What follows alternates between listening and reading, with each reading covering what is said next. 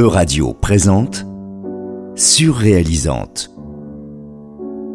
Un portrait de l'une des centaines de femmes peintres, sculptrices, poètes de l'époque du surréalisme.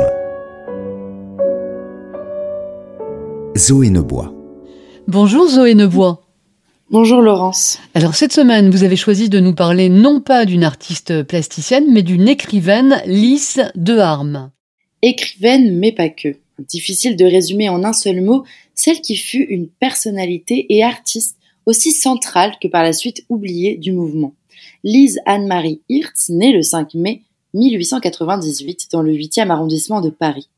Malgré sa famille très bourgeoise, la jeune Lise fréquente très tôt les milieux artistiques avant-gardistes de la capitale, traîne dans des puces et aime lire des livres érotiques.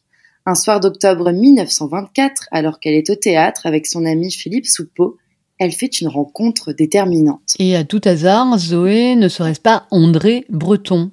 Exactement. Et cette scène fondatrice est racontée dans le roman autobiographique de l'écrivain, Nadja. Vous savez, les surréalistes et particulièrement leur leader aimaient beaucoup percevoir des signes dans les événements qui leur arrivaient.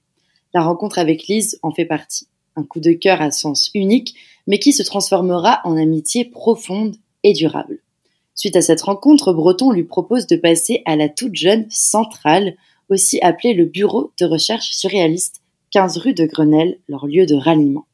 Ce jour-là, elle portait des gants bleu ciel, des accessoires extravagants et étonnants. À l'époque, les jeunes surréalistes lui ont alors demandé si elle pouvait leur en laisser un pour le mettre sur le mur et en faire le symbole de la révolution surréaliste. Et pourtant, Lise Deharme a toujours refusé d'être une simple muse. Oui, et je crois qu'elle n'aurait pas du tout aimé ce mot. Certes, elle a été pour plusieurs artistes du mouvement une source d'inspiration et de fascination à cause de ce caractère très marqué qu'elle avait, de ce décalage entre ses bonnes manières bourgeoises et son comportement provocateur. Mais sa place dans le mouvement a plutôt été celle d'une protectrice et d'une patronne. Elle organisait des rencontres et expositions chez elle, finançait des artistes. Elle a d'ailleurs été la mécène de Giacometti et Man Ray. On l'appelait la dame de pique à cause de ses avis tranchés. Véritable personnage romanesque avec tout ce qui va avec, elle divorce de son premier mari en mille neuf cent vingt-huit, Pierre Meyer, après sept ans de mariage. Artiste de cabaret, héritier et homosexuel, il se suicide quelques années après. Elle épouse alors Jean de Deharme, son vrai grand amour, mais ce dernier décédera lui aussi après seulement six ans de mariage.